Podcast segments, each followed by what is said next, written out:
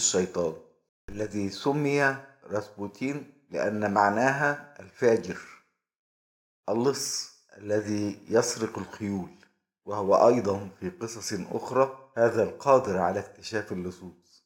ولقد روي أنه استطاع وحده بقدرات عجيبة أن يكشف أن أحد الأثرياء هو الذي سرق بعض الخيول. التي لم يعثر عليها أحد أبدا والتي أخفاها بعناية ولكن راسبوتين استطاع أن يكشف. ولكن القصة الأخرى أو القصة ذاتها تروي أنه سارق للخيول وكان هذا سببا لهجرته من موطنه في قريته بعد أن تزوج وأنجب أربعة أولاد ليخرج سائحا في طول البلاد وعرضها. تقول القصة أيضا أنه ساحر مريض وأنه يستخدم السحر الأسود خاصة لجلب النساء. وتقول القصة أنه كان يصاحب العاهرات فكان دائما يصطحبهن إلى نزله حتى وهو في منزلة قريبة من الإمبراطور والإمبراطورة. وقد حصل على مركز متميز في الدولة جعله تقريبا مستشار الإمبراطور. وبالأحرى مستشار الإمبراطورة التي تشير على الإمبراطور بدورها. يقال أنه سكير وأنه عربيب وأنه أثناء تجواله تعرف على جماعة تؤمن بالتطهير الجنسي وهي جماعة سرية تعتقد كما يعتقد كثيرون في بلاد أخرى في ثقافات متعددة أن الجنس يطهر الروح وأنه ينقيها ويرتفع بها بعد أن تتخلص من شهواتها. المهم أنه انتمى لهذه الجماعة بعض الوقت ثم تقول نفس الأسطورة أنه التحق بالكنيسة كراهب بعد أن أمضى وقتا طويلا يتجول في البلاد سائحا حاجا مقيدا وكان يتصف بالبلاغة وحسن المقال فأثر على العديدين من الناس واتبعوه حتى ضمته الكنيسة كراهب تقول القصة أيضا أن الكنيسة كانت تشك في إخلاص الإمبراطور والإمبراطورة للمسيحية أو لمذهب الكنيسة. وتقول قصة أخرى أنها لم تكن تشك ولكنها رغم تدين الإمبراطورة الواضح لم تكن راضية تماما عن سلوكها وسلوك الإمبراطور الذي يظنون أنه يناقض المسيحية في بعض الأشياء. لا تذكر القصة هذه الأشياء.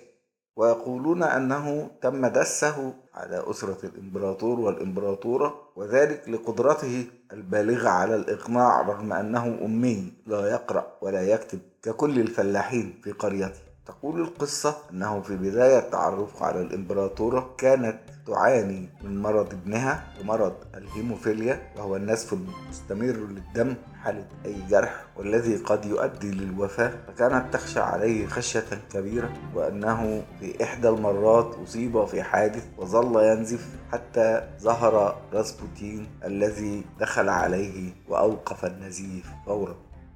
وأنه منذ هذه الساعة صار مقربا جدا جدا للإمبراطورة وبالتالي للإمبراطور ويقال أنهما كانا طوال الوقت يحتفيان بكل المتدينين الجائلين الذين يمكن أن نصفهم أو نقرب الصورة بأنهم الدرويش في ثقافتنا. هؤلاء الذين يسيحون لا يتبعون شيخا ولا يقولون شيئا ذا قيمة أو مفهوما ويرددون عبارات غامضة ولكنهم يذكرون الله طوال الوقت ويتحدثون عن المستقبل وعن الماضي وعن أشياء غريبة.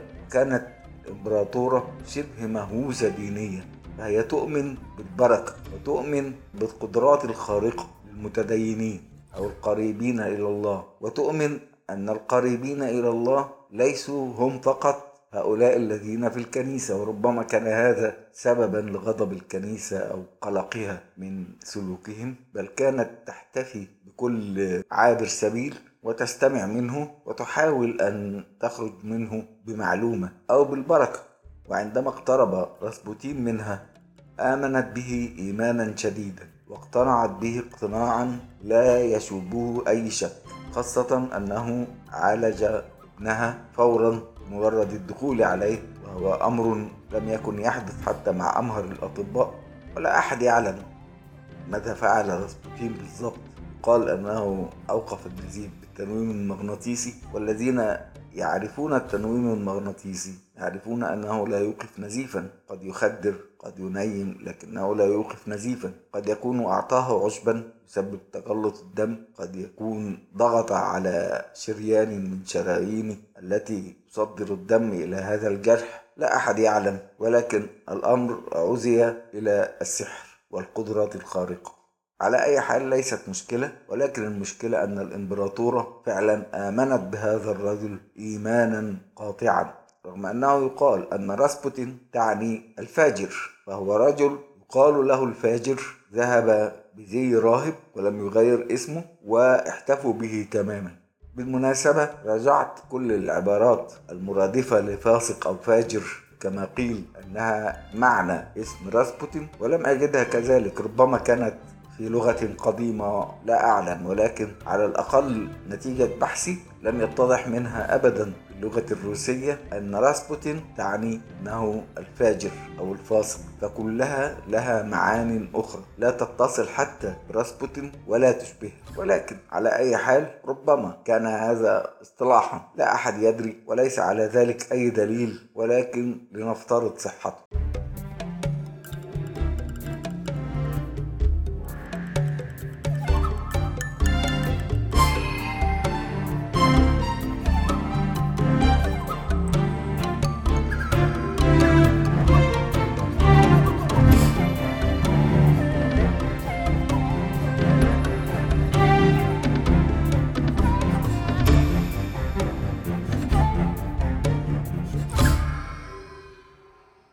هنا بدأت قصة راسبوتين بتطور آخر أكثر لفتا للنظر وأكثر غرابة وإثارة للدهشة.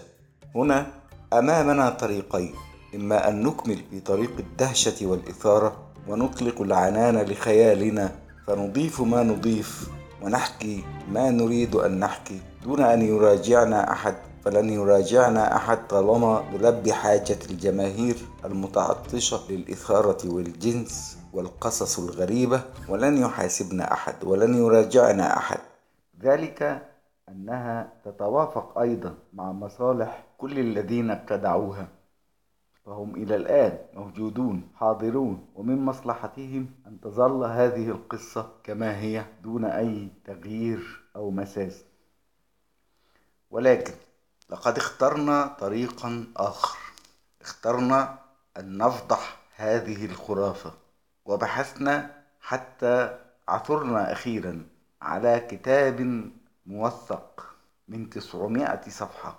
كتبت كل صفحة فيه بعناية وتدقيق بحيث تبتعد عن الخرافة أو المجاملة وبحيث تظهر الحقيقة. ومع أن كاتبها هو رجل أديب مشهور وعميد معهد أدبي كبير وهو أديب عالمي كان يمكن أن تستهويه ملكة الأدب والخيال فيطلق العنان لخياله ويقص المزيد والمزيد من الأكاذيب والخرافات. ولكنه استطاع بتحفظ أن يفضح من وراء هذه القصة دون أن يفصح لأنه أكاديمي ولكن الأصابع تشير بوضوح متهمة هؤلاء الذين ابتدعوا قصته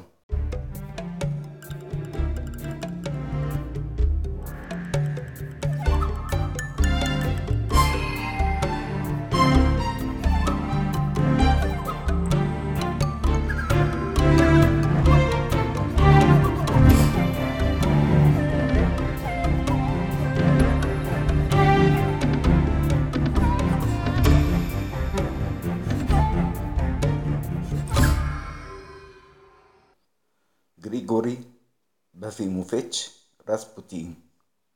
اتولد في قرية في ريف سيبيريا اسمها بوكرو بيسكوي. زي أي فلاح اتولد في هذه القرية كبر لكن كان زيه زي أي فلاح في هذه القرية لكن كان بيتميز بحاجتين. الحاجة الأولى ذكاؤه الشديد والحاجة التانية طوله وعرضه وقوته الجسمانية.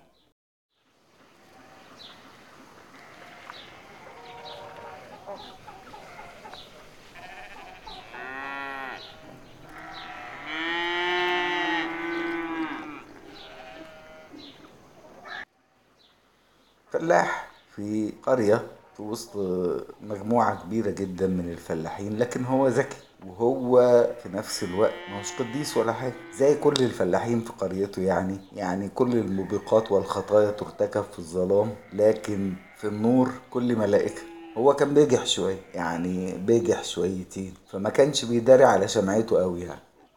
وده خلى الكلام كتر عليه خاصة إن هو كان جذاب يعني بالنسبة لبقية أقرانه شكله وهيئته أكثر جاذبية فده ولد غيرة فابتدى الكلام يكتر عليه يعني لكن عادي يعني هو ما كانش مهتم قوي وكان مديها يعني ماشي في الدنيا براحته يعني في القرية ديت براحته خلاص اللي عاجبه عاجبه اللي مش عاجبه مش عاجبه هو كان عنده بلاغة عنده قدرة على الكلام الحلو والمعسول إذا حب. وعنده قدرة على البجاحة وقلة الأدب إذا حب برضه.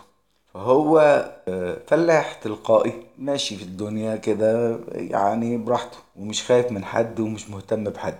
لكن كان أحيانا بيشارك يعني. فكان ساعات كده هوت يعني يقول لو لو واحد طفل عيان بيروح يعني يشوفه ويديله أعشاب وبتاع وكده هوت فيبتدي الطفل يخب الستات يعني ابتدى يشارك والستات اللي معجبين بيه ابتدوا يعملوا له هالة أو يعملوا له سمعة إن هو مثلا والله راجل بركة يعني. يعني بيعمل برضه ساعات حاجات خير ممكن يعالج وكده هوت ويشفي من الجن ويشفي من العفاريت وبتاع. زي أي دجال بقى. هم خلوه دجال الحقيقة يعني يعني خلوه دجال بالعافية عشان يبقى يعني إلى حد ما مبرر للاتصال بيه. وهو ما كانش عنده مشكلة قوي يعني الدنيا ماشية. لغاية ما في مرة من المرات كان كذا مدة كده يتسرق أحد الخيول. ففي مرة هو عرف يستنتج مين اللي سرقه كان واحد من أثرياء القرية يعني. وعمل كده كمين وفضحه. و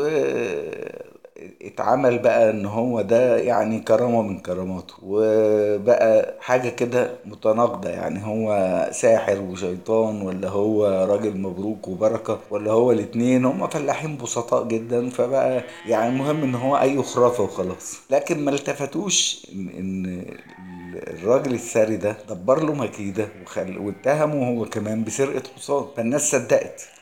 يعني الناس بتصدق أي حاجة. طبعا في ناس بتغير منه وناس بتحبه وناس عايزة تبعده وناس عايزة تقربه.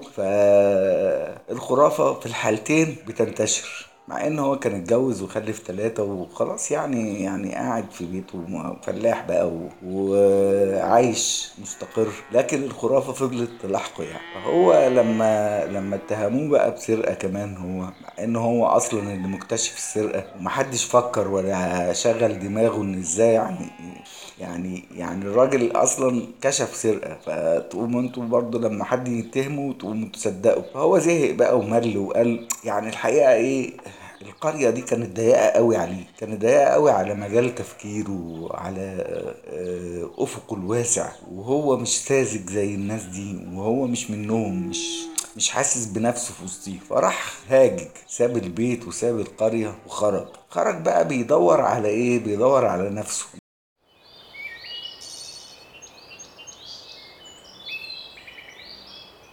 ما تعرفش بالظبط ليه هو اختار يبقى درويش؟ يعني يخرج كده سايح ويكتف نفسه بحديد ويسيح بين البلاد ويكلم الناس والناس تكلمه. وهو كان عنده قدرات بلاغية يعني عنده لغة كويسة بيعرف يكلم الناس. فالناس كانت بتعجب بيه وهو مشي في طريق أشبه بالتصوف. واتقال عليه الراهب. هو الحقيقة ما كانش راهب رسميا ولا عمره شغل أي منصب رسمي في الكنيسة الروسية الأرثوذكسية. لكن تقرب من الكنيسة وتعرف على رهبان وتعرف على قادة الكنيسة والحقيقة كان ليه تأثير. يقال بقى في اللحظة دي إن الكنيسة كانت مش راضية على تصرفات نيقولا الثاني وألكسندرا زوجته أو الإمبراطورة. ويقال برضو إن الكنيسة لقت في جريجوري راسبوتين زي ما إحنا شايفين أهو اسمه جريجوري راسبوتين. يعني ده لقبه. هو ما تسماش كده عشان ده معناه الفاجر ولا أي حاجة. ده هو مولود لقى نفسه ابن راسبوتين. يعني يعني لقى نفسه بينتسب لعيلة كلها اسمها راسبوتين. ما هوش ما هوش يعني مش مش ده لوحده. المهم إن هو يقال بقى إن الكنيسة وده الحقيقة مش موثق. يعني حتى الكاتب ما قالش إن دي وثيقة لكن هو احتار إزاي هو وصل للقيصر يعني للإمبراطور وزوجته قال قد يكون. يعني في كلام بيتقال كده وهو قال إن ده احتمال إن الكنيسة بعتته عشان إما إنه جاسوس ليها يعرف لهم إيه بقى وضع نيقولا دوت القيصر.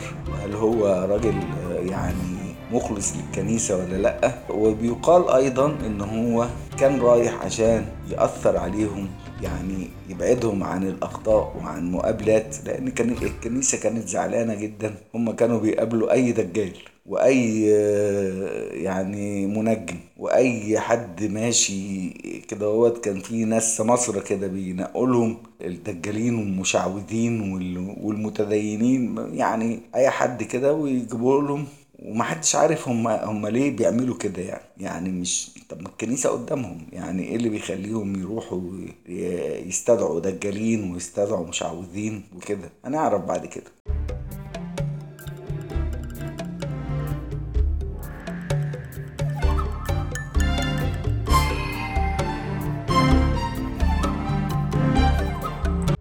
فالمهم إن من ضمن الناس اللي راحت يعني في الآخر راسبوتين والحقيقة هم عجبوا بيه جدا. شخصيته كانت آسرة بيتكلم بثقة ورغم إن هو سكير واضح إنه سكير يعني ورغم إن يقال إن هو كان انضم لجماعة دينية سرية كده غريبة بتعتقد أو بتؤمن بالتطهير الجنسي إلا إن هم احترموه وابتدوا يسمعوا له. يقال إن هو عالج ابن القيصر من داء الهيموفيليا. هو الحقيقة مش ده السبب اللي خلاهم قبلوه في الأول. السبب هو شخصيته وعمق كلامه وتأثيره الشخصي كراجل ليه تجربة وذكي. يعني هو ليه تجربة وأكثر من كده هو ذكي. هو قاعد يلف سنين بين البلاد فاكتسب معلومات وتجارب متعددة يعني وراح قابلهم فالكلام بتاعه وهو بجح ومش منافق. هو بيتكلم بتلقائية وبيقول رأيه في أي حد وفي أي حاجة بدون تحفظ. والحقيقة لما راح راح مهاجم كل اللي في البلاط الملكي. يعني راح مخبط في الجميع. وشجاعته دي أثرت ألكسندرا الإمبراطورة إن هي كانت ليها ملاحظات مش واخدة بالها قوي يعني إيه المشكلة في النخبة الاجتماعية ديت وفجأة هو راح موضح لها الدنيا وقال لها إن دول قد إيه فاسدين وقد إيه فيهم مشاكل وقد إيه فيهم ومين بيعمل إيه قدامهم يعني. شتم الكل. وعكس المتوقع بدل ما يغضبوا عليه قربته جدا الملكة أو الإمبراطورة وأصبح شبه مستشارها. وأصرت ليه بمشكلتها؟ إن ابنها عنده الهيموفيليا. اضطرت تقول له لما ابنها اصيب في حادث بسيط كده اهوت لكن فضل ينزف دم وده ممكن يموته. يعني هيفضل ينزف من غير توقف يعني. فقالت له من ضمن من ضمن الناس اللي بتستغيث كانت بتستغيث يعني مش عارفة تعمل إيه. فدخل عليه محدش عارف عمل إيه بالظبط وقف النزيف. فهي اعتبرته يعني الراجل ده راجل بركة بقى. طبعا قربه من من الحاكم. ده عمل له وضع بحيث إن الناس تحب تتقرب له خاصة إنه فعلا بقى مؤثر وفعلا مشورته بقت مسموعة وخاصة عند الإمبراطورة اللي بدورها بتأثر على الإمبراطور.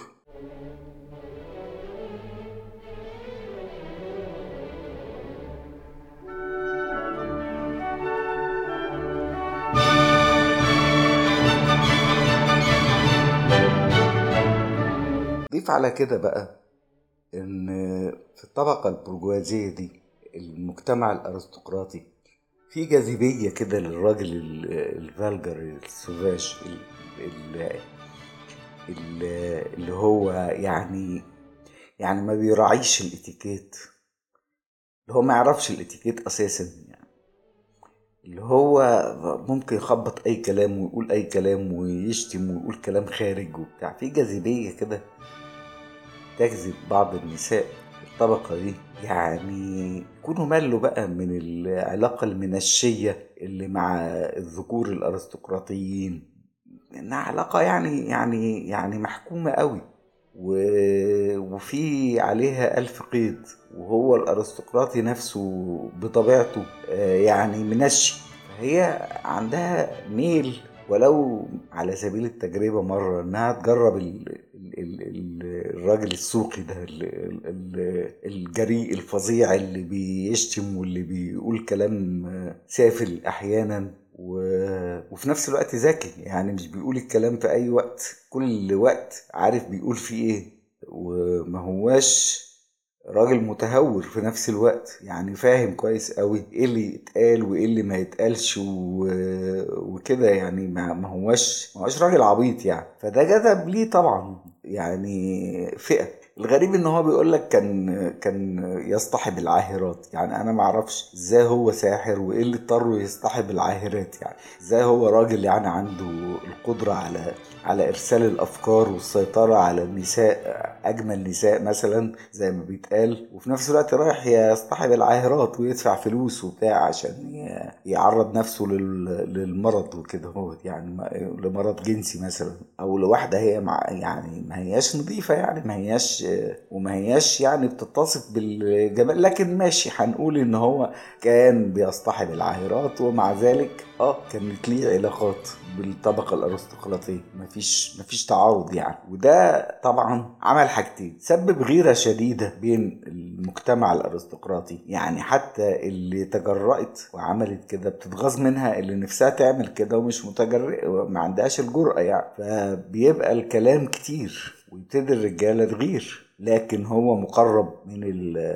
الإمبراطورة إلى حد إن هو يعني مثلا لو كان حد معجب بيه هو ما كانش بيقول عينه ده زي ما بيتقال يعني يعني ما كانش بيرشح الوزراء ولا بيرشح الحكومة ولا حاجة. بس هي الإمبراطورة كانت مقتنعة بيه لدرجة إن اللي بيحبه هيبقى مقرب بغض النظر بقى عن كفاءته يعني. لا هو ده اللي بيحب راسبوتين وبيحترمه ده يقرب. واللي ما بيحبوش هنبعده. مش هيبقى حد في الحكومة. كان إيمانها بيه إيمان عميق جدا. طبعا هي ست أساسا عندها لوسة يعني لوسة دينية يعني. ومؤمنة بال... أو لوسة لوسة خرافية مش دينية. مؤمنة بالخرافات وبالخوارق وبالغيبيات بشكل مبالغ فيه جدا. وهي بقى تهيأ إن هو دوت الراجل اللي عينيه مؤثرة ونظرته ثاقبة دوت وصوته عميق وطوله عرض ومنظره دوت هو ده رمز الإله في الأرض. فيعمل اللي هو عايزه لكن هو برضو يعني مقدس. طبعا ده اذى أذى راسبوتين وأذى الإمبراطورية يعني بلا شك. اصبح في غيرة من الستات وغيرة من الأزواج وأصبح في في نفس الوقت محاولات للتقرب ليه ونفاقه وأصبح في الكنيسة نفسها في حقد. يعني إحنا وديناك أو أو ده هو أصلا مش راهب رسمي ولا أي حاجة وياخد المكانة العالية جدا ديت. ليه يعني؟ لكن كان في في الكنيسة ناس منحازين له ومؤيدين ليه. كان في يعني شبه صراع كده في الكنيسة نفسها بين الرهبان وبعضه. لكن الأغلبية كانت الحقيقة حقد عليه وكرهاه يعني. خاصة إن هو راجل مش راجل دين يعني ولا حاجة. ولبس الزي بتاعهم أو أو انتحل صفاتهم وبقى خلاص هو مقدس وقديس. فإيه بقى؟ لكن ده ما منعش إن عدد من الرهبان منهم اتنين يعني هنجيب سيرتهم بعد شوية. راهب يميني متعصب اسمه ليدر وواحد تاني اسمه هيرموغين ده أسقف سرطوف كانوا متحمسين له جدا ومن المقربين ليه جدا ومن أنصاره جدا لدرجة إن هم يعني فرض على الكنيسة إن هي تديله فعلا رسميا لقب راهب. لغاية ما جت لحظة قامت حرب البلقان.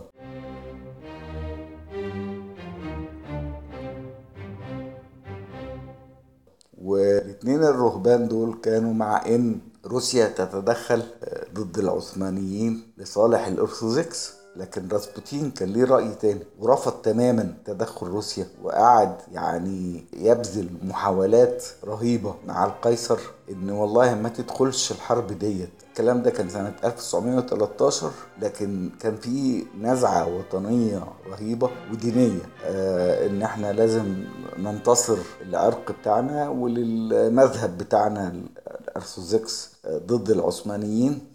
يقال بقى إن هو في الوقت دوت راسبوتين قال نبوءة لرومانوف القيصر إن روسيا هتعاني منها وقد تنهار الإمبراطورية وما فيش وثيقة بتقول الكلام ده. مفيش وثيقة خالص بتأكد ان إن هو قال أي نبوءة لكن هو هو الأكيد إن هو رفض الدخول في الحرب وطالب بإن يبقى دعم لوجستي كده يعني أو دعم أدبي لكن ما نخش الحرب بنفسنا. لكن طبعا الضغوط كانت على القيصر رهيبة فاضطر يعني يتدخل عسكريا بالجيش الروسي لكن ساب الحكم تقريبا بعد شوية لزوجته لأن الجيش ابتدى يتراجع وابتدت تحصل بعض الهزائم فراح سحب قائد الجيش ونزل هو يقود الجيش بنفسه وساب الحكم لمراته المهووسة ديت. اللي بقت فعلا بتعين يعني بتعين الوزراء وتعين المستشارين وتعين كل حد بناء على أنت بتحب راسبوتين ولا لأ. راسبوتين الحقيقة ما كانش كانش قاصد كده لكن هي خلاص يعني أنا مش عايزة مش عايزة تجيب لي أعداء يعني مش هقول لها لأ هاتي لي أعداء. لكن في نفس الوقت انقلب الرهبان أنصار راسبوتين اللي كانوا أنصاره يعني وسعوا إن هو يبقى راهب رسمي انقلبوا عليه تماما وخاصة الراهب اليمين المتعصب اللي اسمه ليدور وهرموجين اسقف سراتوف دول خلاص بقى يعني اعتبروه تجسيد للشيطان. وقرروا إن هو ده لازم زي ما خليناه راهب نحرمه من الرهبنة. وبقوا يعني بيسعوا للكنيسة الروسية الأرثوذكسية بشكل رهيب جدا ويقدموا دعاوى وعينوا مخبرين بالاتفاق مع بعض الأرستقراطيين اللي كارهين راسبوتين عينوا مخبرين سريين عشان يجيبوا عليه أدلة إن هو بيعرف ستات وإن هو ليه مغامرات وتصرفات جنسية فاحشة. ولما المدعي العام ما استجابلوش بسرعة قال إن هو متعاطف معاه. طبعا المجمع الكنسي مش يعني أنا أدخلك وبنفس السهولة أخرجك.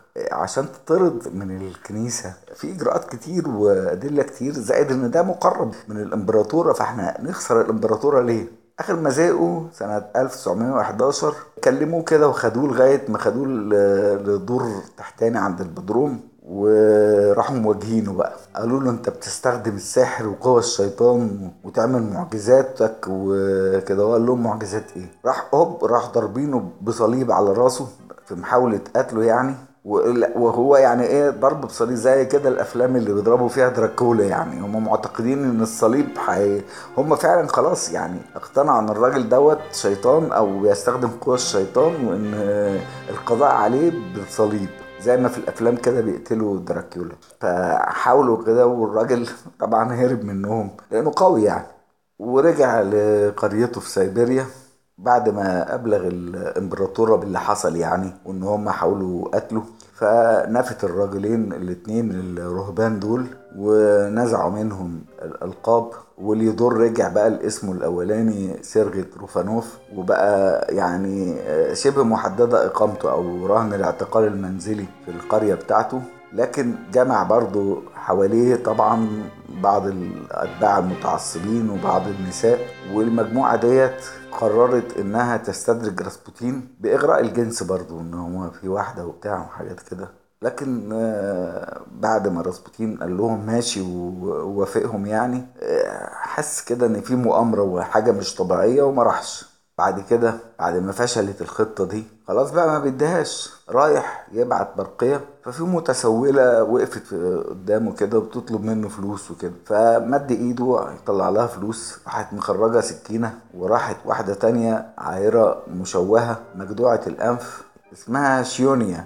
هجمت عليه بوحشية وراحت ضرباه في معدته بخنجر يقال إنه كان مسموم لكن عموما هو الخنجر اخترق معدته. لكن هو كان قوي ومسك ايدها وحاول يعوقها يعني والناس اتجمعت وراحوا شدينها وراحوا بعدينها عنه. وقعد ست ساعات بيحاولوا يعالجوه من الإصابة دي وقعد في فترة معاناة بسبب الحكاية دي. في بقى الحكاية ليها أبعاد تانية إن هو كان لسه بيلح على الإمبراطورة انسحاب روسيا من الحرب. والحقيقة إنجلترا كانت متخوفة جدا من انسحاب روسيا لأن الجيش الروسي جيش قوي وانسحابه كارثة بالنسبة لهم. فابتدت بقى شبهة تدخل المخابرات البريطانية في دعم الاتنين الرهبان دول علشان يقتلوا راسبوتين ويخلصوا منه. لكن لغاية دلوقتي هي شبهة ما حدش عارف يعني إيه الحكاية. آه اتقبض على شيونيا وقالوا إنها مجنونة واتحجزت في مستشفى المجانين وانقطعت أخبارها على كده. ليودور اتخفى لبس لبس ستات وهرب من الحدود على فنلندا ومرجعش تاني وانتهت قصته يعني.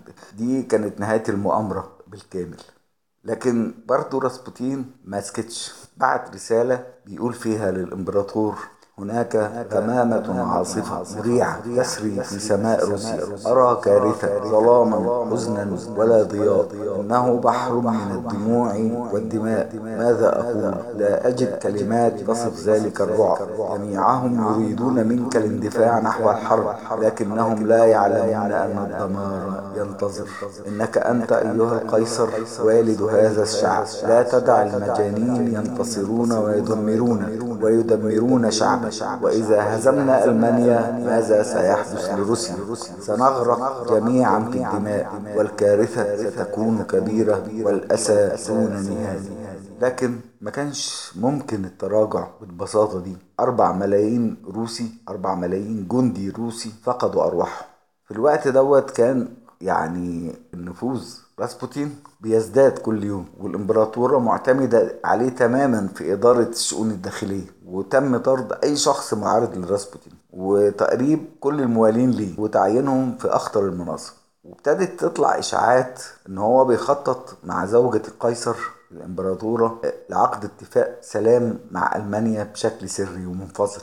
لأنه ليه تأثير رهيب على الإمبراطورة ولأنها هتنقض له وهتعمل معاهدة السلام.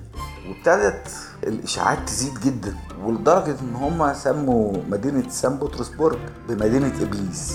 وقالوا إن هو بيسيطر على النساء وإن النساء بتصرخ بالليل من كتر الجوع ليه يعني والشهوة انها عايزين كل بقى القصص والتخاريف اللي إحنا بنسمعها دي اتقالت في الوقت ده. ليه بقى؟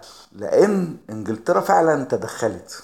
المخابرات الإنجليزية تدخلت وابتدت تشيع إن رغم إن الإمبراطورة حفيدة ملكة إنجلترا لكن عمها ألماني. وعمها ألماني يعني ليها أصل ألماني يعني هي عميلة ألمانية. وابتدوا يحاولوا ينسبوا راسبوتين لألمانيا برضه. والآخر قالوا هو ما انتسبش لألمانيا بس جاسوس ألماني وتم تجنيده.